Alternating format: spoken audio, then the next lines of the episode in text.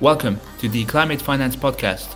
My name is Jonas, and this podcast aims to mainstream climate finance by interviewing high level investors, researchers, and policymakers who have made significant contributions to the climate finance space. Please note that this podcast is for informational purposes only and should not be considered as investment advice. Enjoy the episode. Good morning, good afternoon, good evening, everyone. Welcome back to the Climate Finance Podcast. Today's guest is Marilyn Waite. Marilyn is the managing director of the Climate Finance Fund and a venture partner at Era Venture Capital. She is also the author of Sustainability at Work Careers That Make a Difference. So, welcome, Marilyn. How's it going in Paris? Uh, hi, Jonas. Thanks for having me. Things are well. Thank you for being on the show. I've been looking forward to this episode for quite some time. Whilst researching for this interview, I was impressed by your multidisciplinary and international background. You are a citizen of three countries Jamaica, US, and France. You speak multiple languages, including Spanish, Mandarin, and French.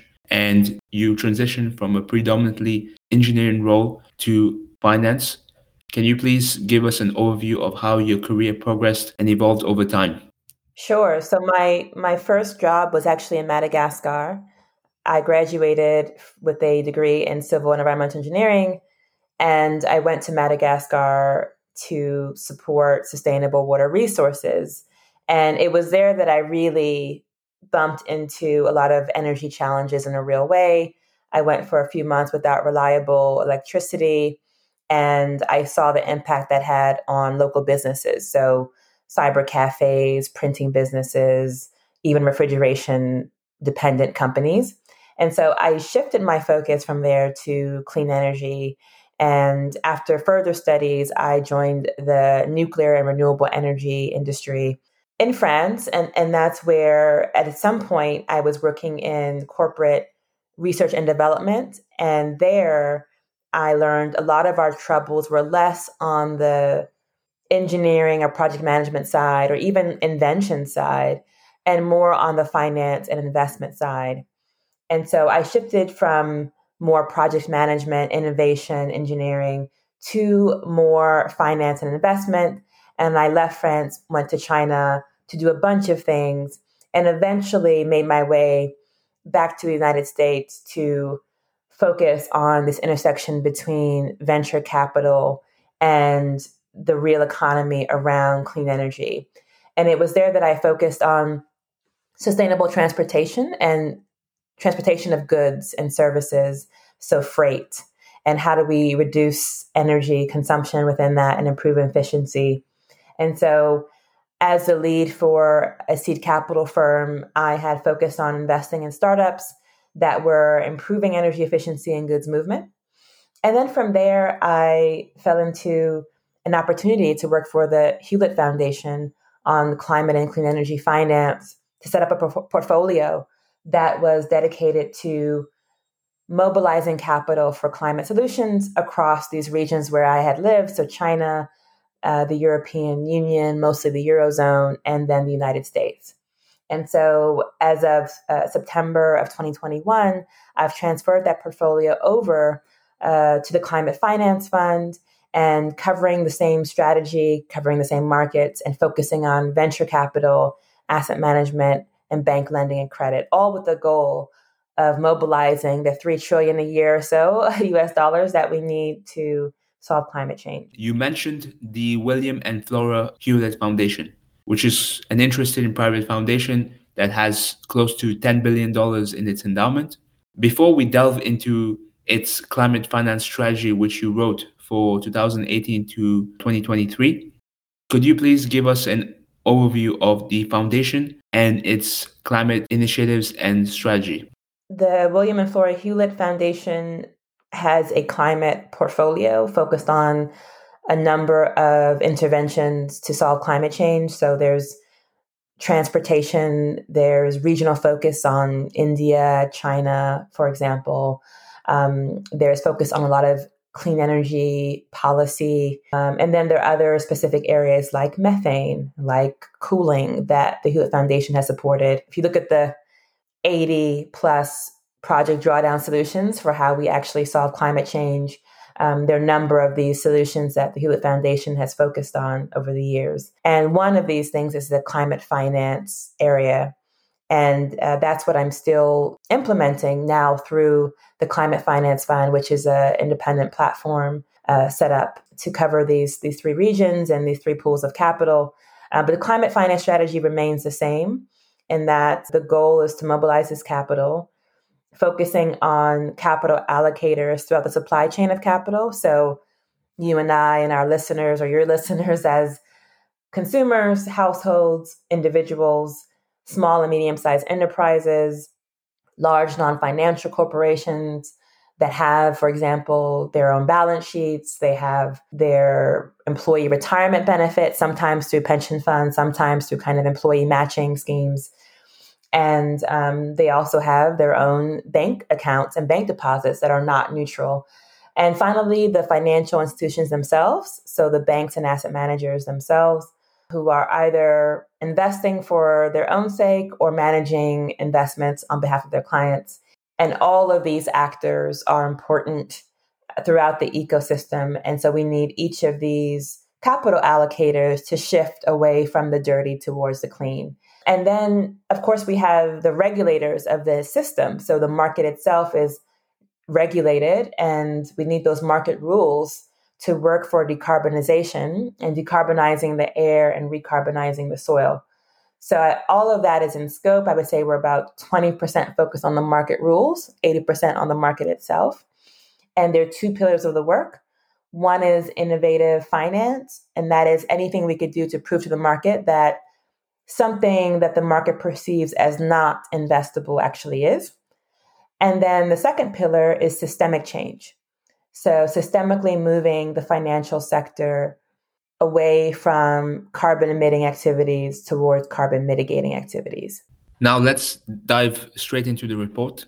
One of the main issues that you mentioned in the report is regarding passive investing and passive asset management. Why are you so focused on that? And what do you think are its broader implications on climate finance? Right. So, passive investing is on the rise. It is now the most popular kind of trading. So, over half of all trades in the United States are through passive funds. That is a trend. Over a third of trading in the European Union is passively done, and over 10% in China, although it, in all three of those economies, it's on the rise. So, it seems as though passive investing is here to stay. Of course, algorithms and robots um, taking over and applying intelligence to buying and selling stocks. And we've seen this penetrate the bond market uh, uh, more as well.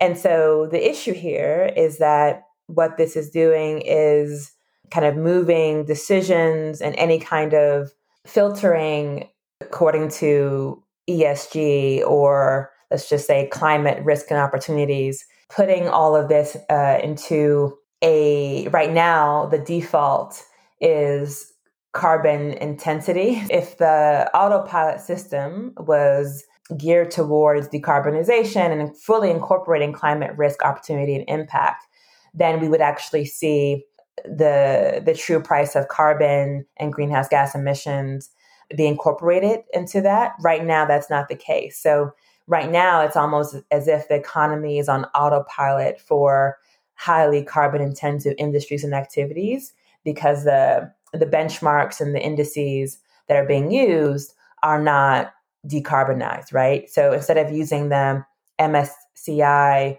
uh, low carbon index, right now it's the MSCI world index, which is still carbon intensive. It's also moving decision making power away from those that actually own the asset, right? The asset owners, whether it's retail or institutional towards the, those that are managing um, the assets. And there's some misaligned incentives because oftentimes the clients of the asset managers are also companies that could stand to lose from a full incorporation of climate risks and opportunities um, and other ESG factors. And so, um, with that misaligned incentives, that's also a problem because the, the money is being invested for the benefit of the asset owner, but that asset owner no longer has the voice. And of course, this depends on the economy and the the rules around proxy voting and things of that nature. But these are some of the ways that passive um, asset management are working against decarbonization and against truly incorporating all of the ESG and climate risk and opportunities and impacts. If we move on to the asset class section of your report, one of the asset classes that very few people speak about, but, but you've spent an intensive amount of time exploring this asset class regarding credit union and retail banking. And I'm quite impressed with the argument that you make that there should be more focus on these particular asset classes. Can you please delve more into this and also give us a brief overview of your involvement in the global expansion of PCAF, the Partnership for Carbon Accounting Financials? Thank you. Right. So if you just follow the money, right, literally, if you start with a blank page and follow the money, you will find that there is tremendous capital in retail bank accounts, right? A lot of retail banks are also commercial banks, but not always. And I like to focus on the retail banking side because it is often the pillar or foundation of the banking system. So if we go back to 2008, 2009 with the uh, financial crisis, let's remember that it was often the retail bank that bought the investment bank, right? Not the other way around. The investment banks were crumbling, and it was the retail banks that came to the rescue, along, of course, with taxpayer money and government support. And so it's the people ultimately that end up carrying the weight, the people and small and medium sized enterprises. I include banking of small companies in, in the retail banking definition. And so we know across all the major economies that small and medium sized enterprises are the backbone of economies, uh, drivers of employment, just very key.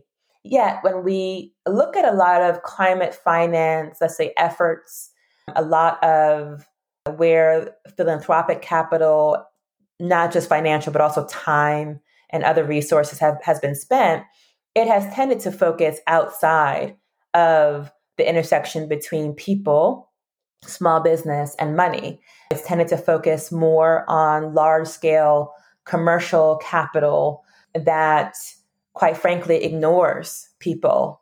And when you follow the capital, you actually see, oh my goodness, a hundred plus trillion in bank deposits for 3.7 billion customers globally you find over 13 trillion in the US, over 14 trillion in the EU, almost 30 trillion in China. It's just phenomenal. And so to ignore that would be, I think, a, a bit criminal um, because it is it's such a, a huge pool of capital. But also, uh, it is an avenue to really leverage what is clearly a consumer demand for uh, climate action into mobilizing this capital for climate action. Um, and that's across all the you know the world economies especially driven by younger generations including the millennial generation and gen z. But not only you have overwhelming majorities of people saying yes we actually need to get climate change under control. We need to decarbonize. We need to take action because this is an issue that makes everything else worse, right? It exacerbates all other risks. It's pervasive. It's impacting rural, urban alike. It's impacting every corner of, of the earth in, in these different ways. And so it really is kind of a, the great equalizer in many ways, in that um, we have to get it under control for the globe. So the money is there. So if we even, let's say we just mobilize 1%, right, of that, we are well on our way to achieving the goals needed in terms of capital. I, I like to focus there, and I think it's important that others focus as well. And I must say, I have seen since you know over the past four years since we've been working at this a tremendous amount of growth in not just leveraging retail banking deposits, but also retail investing and this intersection between climate finance and financial technology is also increasing to scale some of that. And I think right now we, we need to see public policy work for that, especially those banks, including cooperative banks known as credit unions in the US, really receive the public support they need to scale their interventions because it's those community focused institutions that are close to uh, climate risks and opportunities where the the real economy is being impacted.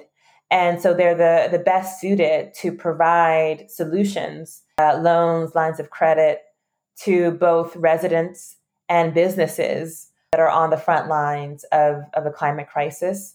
And so I, I think the public policy has to catch up with i think where the market is clearly clearly already is and is headed. So that's that's a bit on the retail banking side. Um, in terms of PCAF, so the Partnership for Carbon Accounting Financials, that was started in the Netherlands.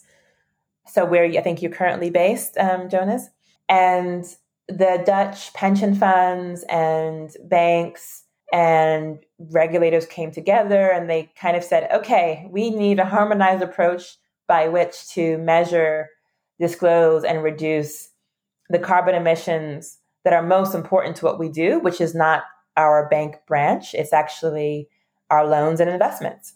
And so that's what they did. They came together and they created a harmonized methodology to measure um, uh, the greenhouse gas emissions associated with loans and investments. And they drew on the greenhouse gas protocol, uh, which is you know section or category 15 on on investments. And they they built that out further according to financial asset classes. And then we had funded the global expansion of that, first bringing it to the United States and then expanding it globally, including throughout Europe, um, Africa, Latin America, the Caribbean, Asia, everywhere. Um, and it's still growing. It is now uh, over 60 trillion of assets under management are using the PCAF methodology. And you have both small community focused banks to large $10 trillion asset managers um, that are using PCAF. So it's um, very inclusive and uh, has had tremendous growth. And we have seen it also be used to um, influence policy because ultimately we do need to have this mandated, right? If we want the whole system to change, um, there will always be laggards. And so we need to have all financial institutions measure, disclose, and reduce their financed emissions. And so we've seen that influence in, in various policies, the most recent being uh, the European Banking Authority, EBA, which has you know, called upon PCAF in its requirement for all banks in Europe to uh, measure and disclose their financed emissions. Speaking of credit unions, one of the most interesting examples that you've written about is regarding the Clean Energy Federal Credit Union. Can you please explain what makes this model so unique to financing sustainable solutions at a consumer level? Yes. So the Clean Energy Federal Credit Union is a credit union in the United States. So for those who are listening outside of the US, the US has over 5,000 credit unions and over 5,000 banks. And credit unions are essentially cooperative banks.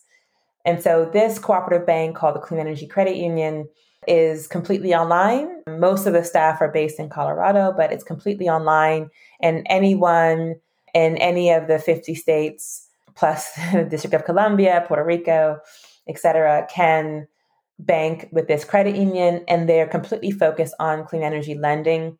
And so, wh- whether you would like a ground source heat pump, air source heat pump, electric vehicle, rooftop solar, all of these products are what they specialize in. And so they have uh, affordable rates for all of these these clean energy and climate friendly uh, loans and they're not only doing these this lending themselves but they're also showing the other 5000 credit unions how to do this So they are selling loan participations into uh, other credit unions. So other credit unions may want to just try out, let's say, this new asset class for them called clean energy asset class. And um, one way of doing that is just to buy loan participations from Clean Energy Credit Union, see how they perform, and then try originating those loans themselves. So that's one pathway. There's also uh, training available uh, right now for solar, uh, commercial and residential solar, but that will be expanded soon. From Inclusiv, so Inclusiv without the E on the N, they're they're doing this training, and those um, that have gone through the training, so loan officers and any any lending institution really can do this training in the United States. They they have found that the Clean Energy Credit Union presence is just so important because they really are experts at originating these loans. And so it's a great example of how new innovative institutions are very important, um, not just in and of themselves, but also to pave the path for the existing lenders, the existing depository institutions, banks and credit unions to then um, copy and take in and integrate this kind of, of lending and, and democratize it really. So they're they're a great example of this. Now let's move on to venture capital. This is an asset class that you've written about in your strategy report, but you also have first-hand experience since you are a VC partner. Could you please delve into the role of venture capital in accelerating climate solutions? Sure. So, venture capital, and I think what surrounds it, so the accelerators, the angel investing, the seed capital, even I guess uh, a bit further or up upstream from that, the, the research and development all of that is so critical for decarbonization because we have hard to mitigate sectors, right? So we have chemical, steel, cement. Um, we need to have storage that lasts for more than four hours and at affordable um, rates and costs. So we do need technological innovation to scale in order to fully decarbonize and reach net zero at the very latest by 2050. So that's where this venture capital and adjacent types of capital come in and, and is critical. And so, you know, it's the pool of capital that is in short supply, right? So compared to bank capital or asset management in terms of the capital markets or um, public finance, public budgets, anything else you could think of in terms of pools of capital, venture capital is, is the smallest. And that's because, of course, it takes on the more risk. It is kind of almost risk seeking as opposed to risk averse like banking and lending. And yet it is so critical for climate because we do need to take these risks and make bets on innovation in order to fully decarbonize. So that that's why it's so important. Now let's move on to the regional targeted strategies section of your report. If we can focus on the West for now, specifically the European Union and the United States. I know you're very familiar with the European landscape when it comes to climate finance policies since you've lived there and you travel frequently to the EU but you're also quite vocal when it comes to climate finance related policies in the United States. For example, you recently testified to the US Senate Committee on Finance, Housing, and Urban Affairs, and you've responded to calls for public input on climate change disclosures, both at a state level with the state of California and at a federal level with the Securities and Exchange Commission.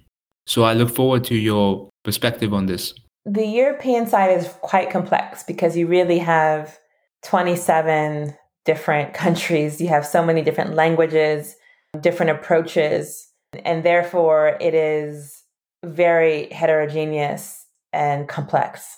Um, especially, you know, our focus is on private finance uh, as opposed to taxpayer or public budgets. So I would say in, general, there's there's public spending, uh, and we've seen, for example, around high speed rail networks and things like that. Um, there there have been serious investments compared to some of the other economies, mostly compared to the United States, for certain uh, climate solutions and and climate friendly infrastructure. There are significant gaps when it comes to retail banking and retail investing um, and public support for that, for example. I would say there's been this more consolidation. It depends on the once again the the country. Um, it's hard to to speak in generalities uh, around the the European sense. So, for example, in France, there's been a lot of consolidation uh, in the banking industry. So, very few banking players, and the the sustainable, more um, ethical banks have had a lot less government subsidy and support to really scale and become also national champions. Where, whereas you know in other economies it might it might be a different situation.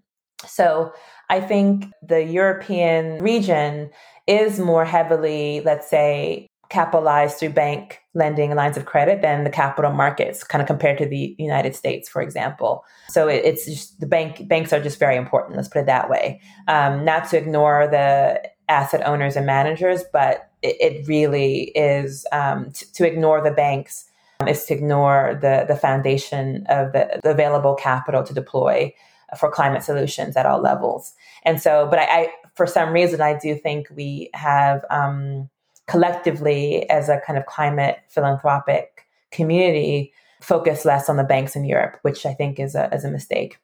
So the situation, I mean, I mentioned we met, talked about PCAF earlier, which originated in Europe, but we had to really bring it global before it can come back to Europe and uh, expand here. We've seen an uptake at almost all of the larger uh, European economies, except for France.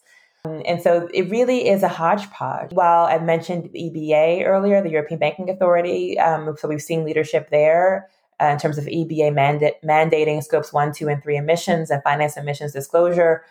On one hand, being very positive. On the other hand, of course, the European quote unquote green taxonomy not being uh, green and incorporating fossil fuels, incorporating gas into the definition of green, which is obviously nonsensical. As opposed to being, you know, the green taxonomy could have been a very neutral exercise. It's now a very harmful exercise with the inclusion of gas. And so it, it really is a hodgepodge mixed uh, bag if coming from the, the European climate finance scene. On the US side, um, we have seen a lot of momentum behind climate finance regulation in the past 12 months or so. And we're awaiting uh, mandatory disclosure rules from the Security and Exchange Commission, the SEC. We have seen a new Department of Labor bulletin around uh, ERISA plans, ERISA being private uh, retirement funds, so your 401k, 403b world in, in the United States, and um, the new rule in, including the need to incorporate ESG, incorporate including climate considerations into being what the, def, the definition of being a good fiduciary for those plans. That's been a progress. We've also seen the CFPB in the US, so the Consumer Finance Protection Bureau, enable account switching, uh, which of course is um, you know goes beyond climate or any other particular consideration and is just um, helpful practice for empowering uh, consumers and individuals uh, to have control of their their banking destiny. Th- that has uh, been a positive movement. Um, we haven't seen uh, much come yet from the other regulators, but there's been uh, overall from Treasury the sign that the f- various financial regulators must incorporate climate risk, opportunity, and impact in their various mandates. Um, and so we we're looking forward to to watching that space and and to having these considerations fully incorporated into the market rules. And the U on the private market side, I mean, the I think the market has spoken from large institution to small that climate and ESG are critical. And you, we've seen just such a big uptake, especially post COVID, in sustainable investing, lending, lines of credit. However, there is still a long way to go, including, as I mentioned earlier, supporting having the, the public policy and public budget support community focused lenders and the existing depository institutions, so the existing community focused banks and credit unions, we have yet to see that happen in the United States. There has been movement again in climate fintech.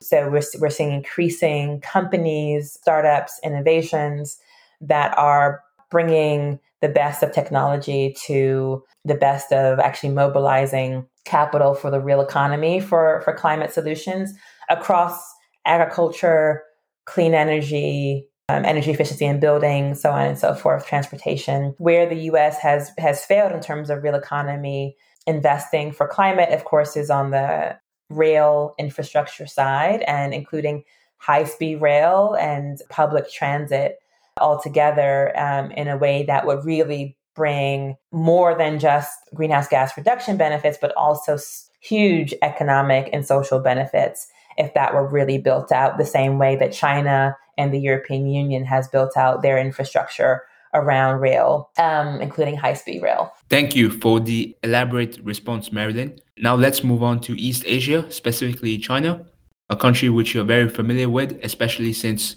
you have a high proficiency level of Mandarin. You've lived and worked there. You've even taught at one of the well known universities in Beijing. And you're the host of a China Clean Tech podcast. I've listened to most of the episodes on your podcast, and there was some interesting coverage on some innovative climate finance models, especially regarding central banking and credit unions. I would appreciate it if you could give us an overview of the current ongoings in the Chinese climate finance landscape. Thank you. You know, there really isn't another place like China. That could be said for there isn't another place quite like the US or quite like this, you know, European Union system. And really China is, is the same in that there it's really difficult to compare to anything else because it is just a, in a very unique situation economically and uh, across other kind of metrics. So China is both the largest uh, greenhouse gas emitter on an annual basis. Of course, the, the largest emitter collectively in terms of the the tons of CO2e that we're dealing with now is the United States. And on an annual basis, um, the largest emitter right now is China. And it's also the largest market for renewable energy and electric vehicles and electrification uh, of transportation in general. And so um, it's kind of a yes and, it's, it's both. Um, and so it's very unique that way. Of course, I've, I've lived in China, as I mentioned earlier, and it is very diverse uh, geographically in terms of you know where a lot of the demand for goods and services is concentrated, including electricity, and where um, a lot of it is produced. So there's you know there are things that are particular to uh, the Chinese geography um, as well, and so you have, for example, um, more concentration of nuclear power in the southern parts of China. Uh, you have um, wind and solar, you know, very large infrastructure more in the west, and yet you have this this high concentration of use on the eastern uh, seaboard uh, of China, uh, both north and south. So anyway, there's all of these very unique things in, in the Chinese context.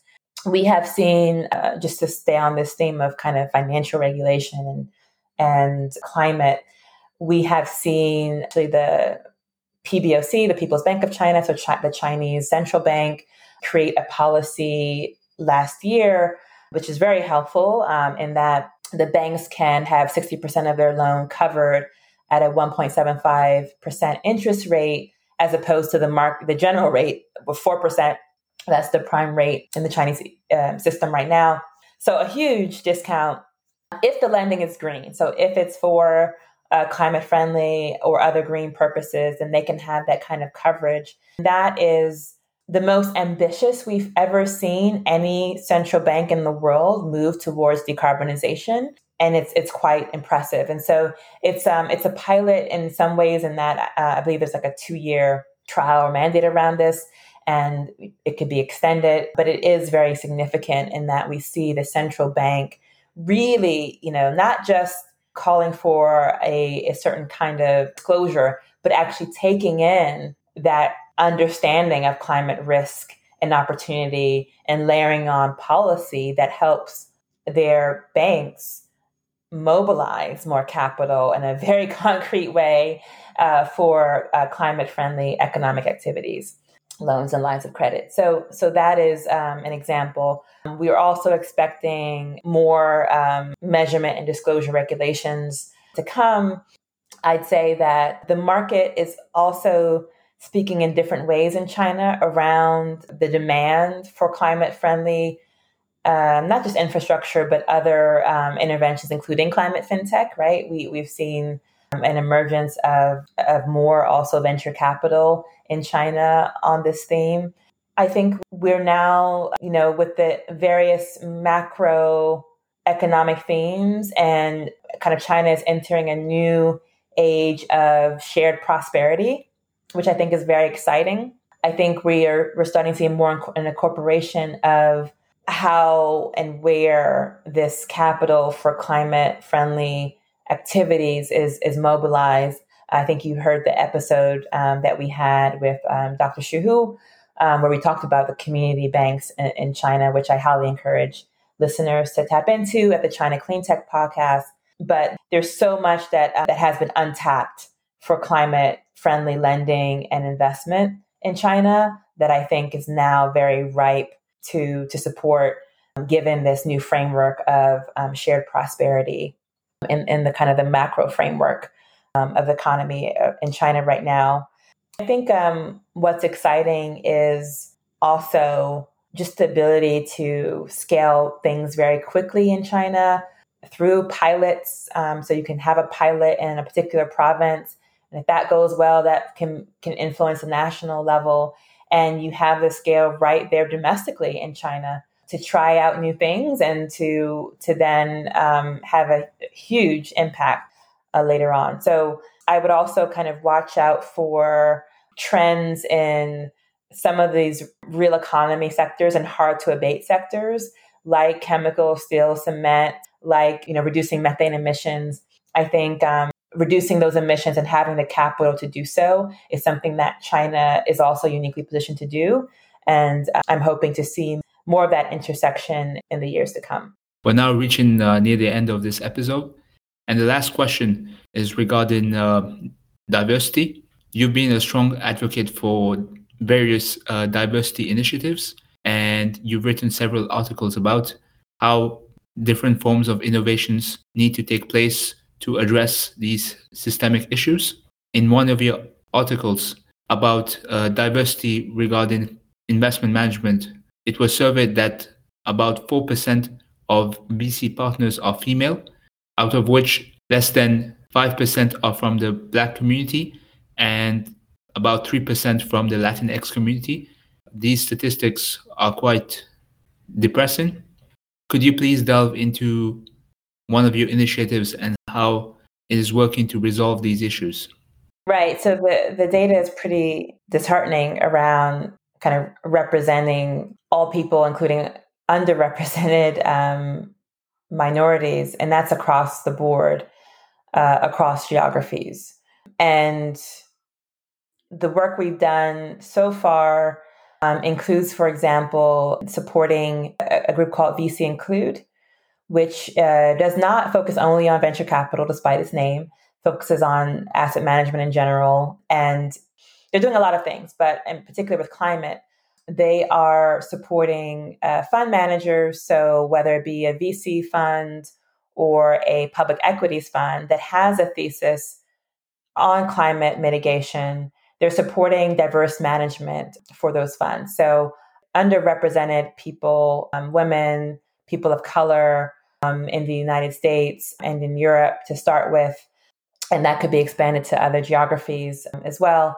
But they are supporting that in order to really drive more climate impact and to really test out the thesis of, you know, by having more diverse representation, do we have better climate impact uh, outcomes? And that's in terms of their, these funds are going to measure their greenhouse gas emissions. They're going to measure their workforce um, impacts in terms of employment, in terms of where you know geographically um, it's happening in terms of you know whether it's low income communities or climate impacted communities.